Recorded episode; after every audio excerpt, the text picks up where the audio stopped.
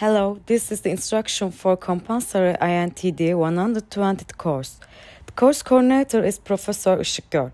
The content of this course is transferring the knowledge about three-dimensional design, drawing on the methods and techniques to be used during drawing techniques, varieties, their development of hand skills in drawing, examine drawings concepts according to the models to be designed structure, function, or specifications.